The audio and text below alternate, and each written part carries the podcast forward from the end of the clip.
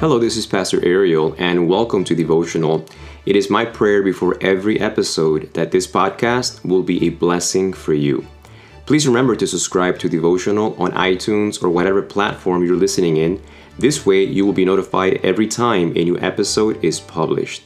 And don't forget to scroll down on the show's description and click on the links for all the free resources to get the best experience out of this podcast. Also, please remember to share with your friends and loved ones so they too can be blessed with this resource. Lastly, please consider becoming a supporter of this podcast. It would be much appreciated. And now, here's today's episode.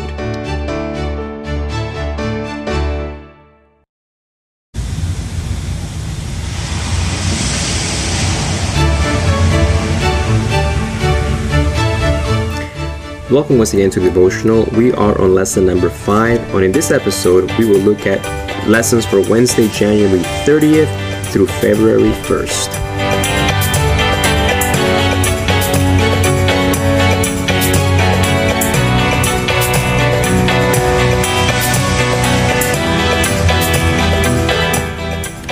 Yes, we will be doing three days in one, and, and don't worry, it's not going to be a long episode. The reason I'm combining the three is usually I'm realizing Fridays kind of recapitulates everything we covered during the week.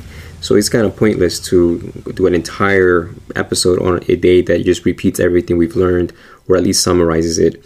So I'm just going to combine the lessons for Wednesday, January 30th through February 1st in this one last episode for this week.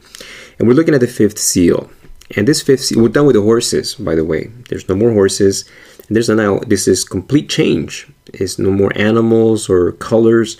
Now we switch to these individuals who have died for the gospel. And as the lesson rightly points out, these, this is not trying to teach what happens uh, after we die.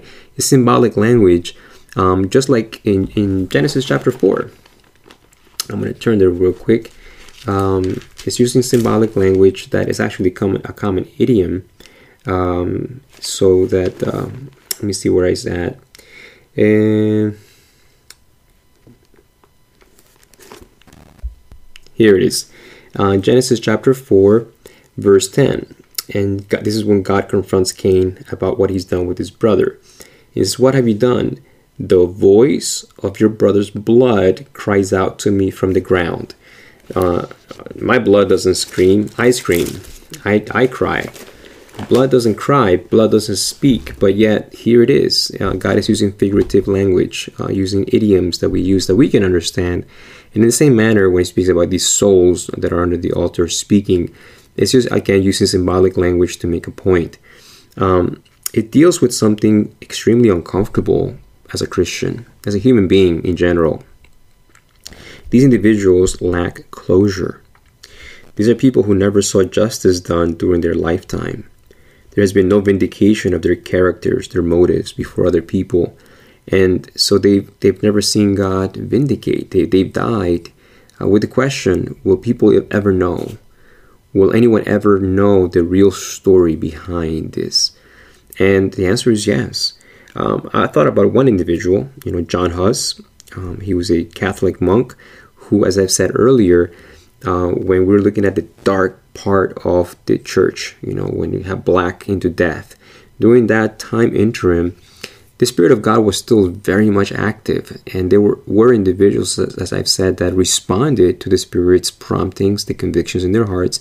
And John Huss is evidence that this was so, because even though he was part of this church that had intentionally chosen to tourniquet the flow of God's word through its channels of communications, John Huss decided to open it up and he stopped giving the Mass in Latin, a language that none one, no one in his Bohemian country could understand, and he began to give his sermons in common language.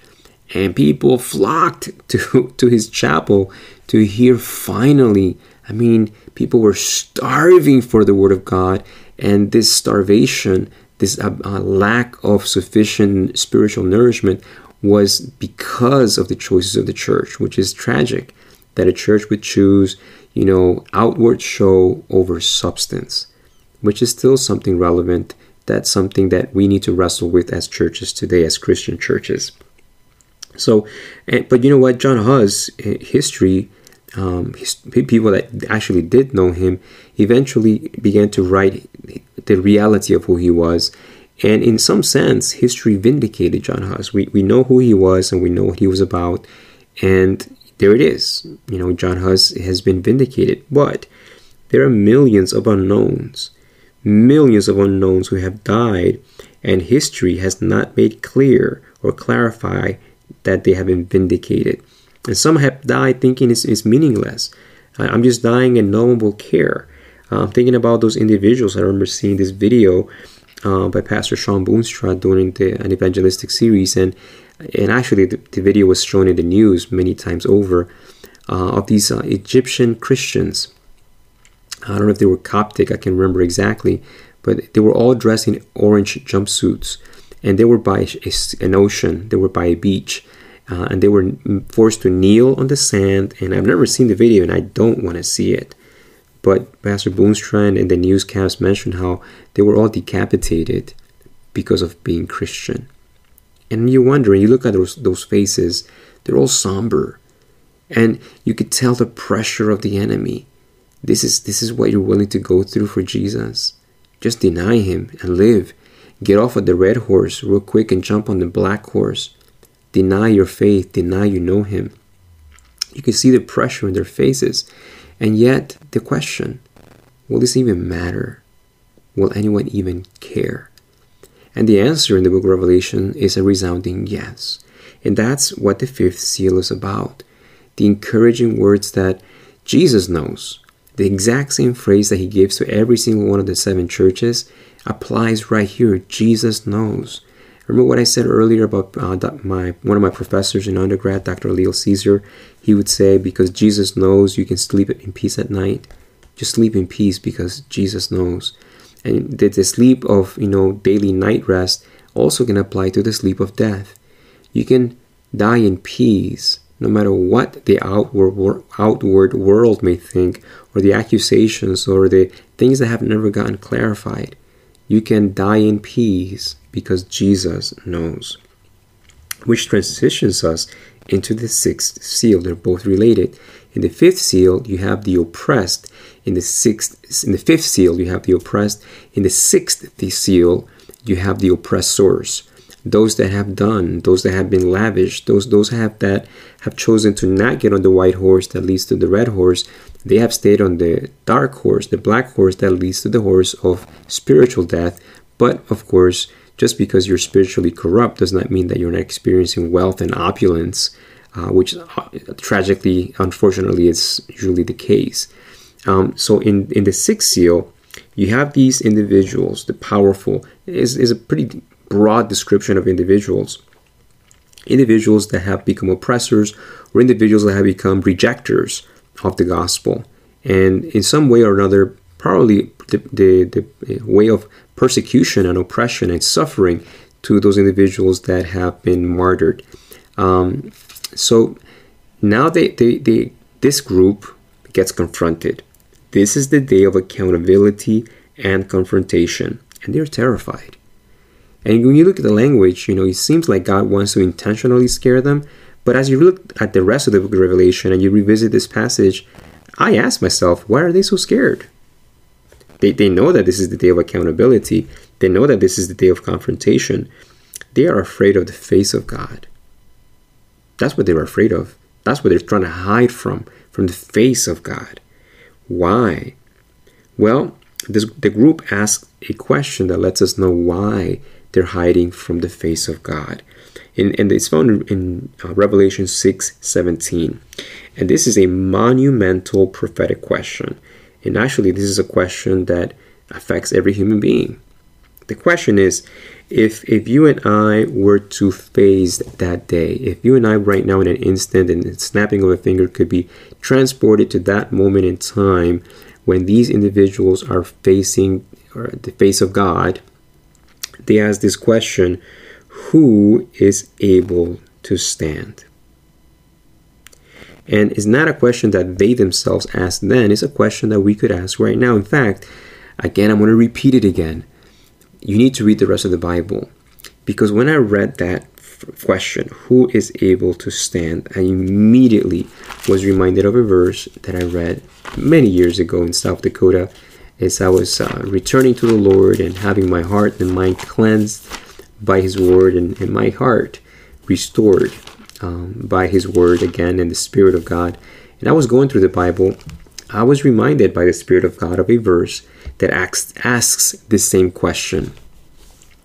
Um, but it doesn't get unanswered because they ask the question who is able to stand but stop there? And I believe maybe that this question comes from Psalms 130. Psalms 130 says uh, in verse 3 If you, Lord, should mark iniquities, O Lord, here it is, who could stand? It's the same question. Who is able to stand? Who can stand? And verse 3 of Psalms 130 says, If you, Lord, should mark iniquities. Another translation says, If you should count, keep track of. If you sat there with a clicker, click, click, click, click, click, click, click, you know, who could stand before you? In Revelation chapter 6, verse 17, that's how it ends. And then he goes into answering who's able to stand. In Revelation chapter 7, verse 14, we get the answer. And I'm going to read it in this sequence. We're going to go back and forth, comparing scripture with scripture. Revelation chapter 7, verse 14 tells us this is the answer to the question who is able to stand.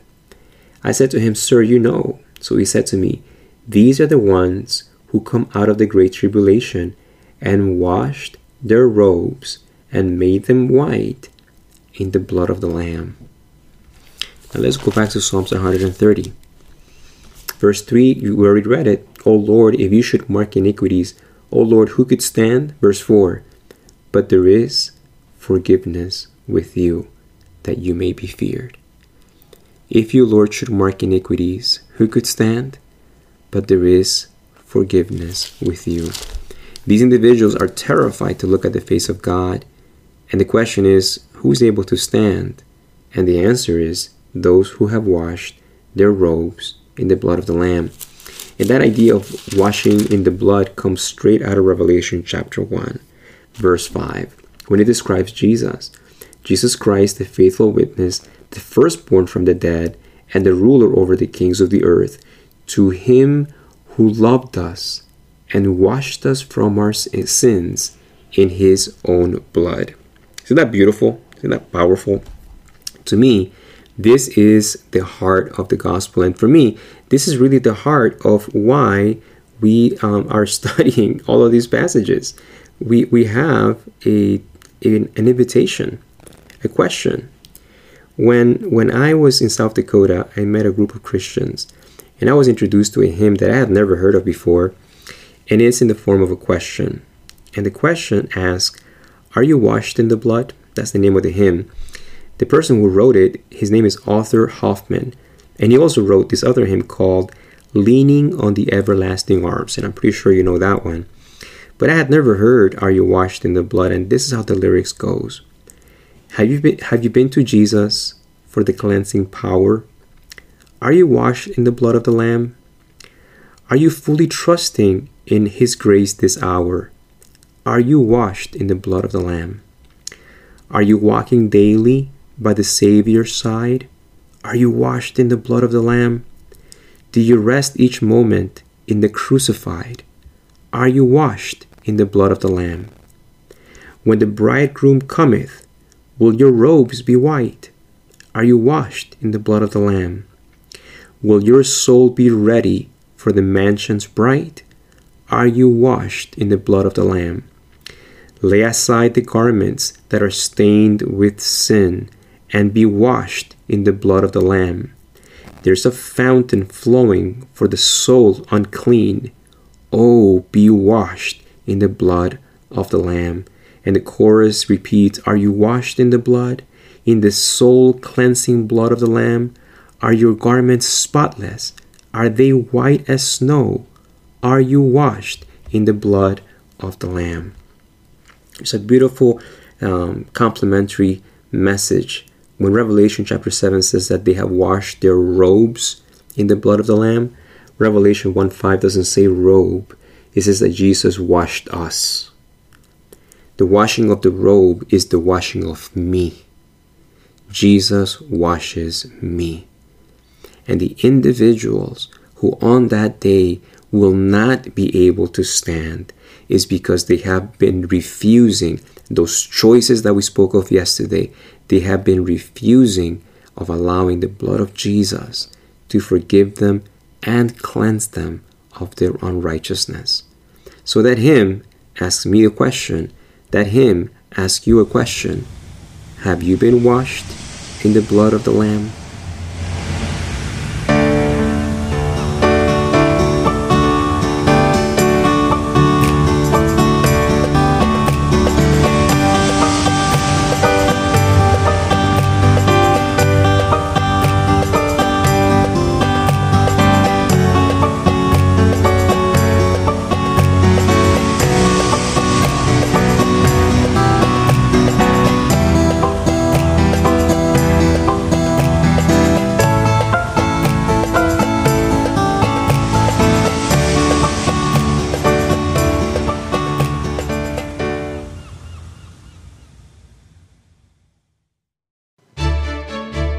Hello, this is Pastor Ariel, and I hope you were blessed with today's episode of Devotional.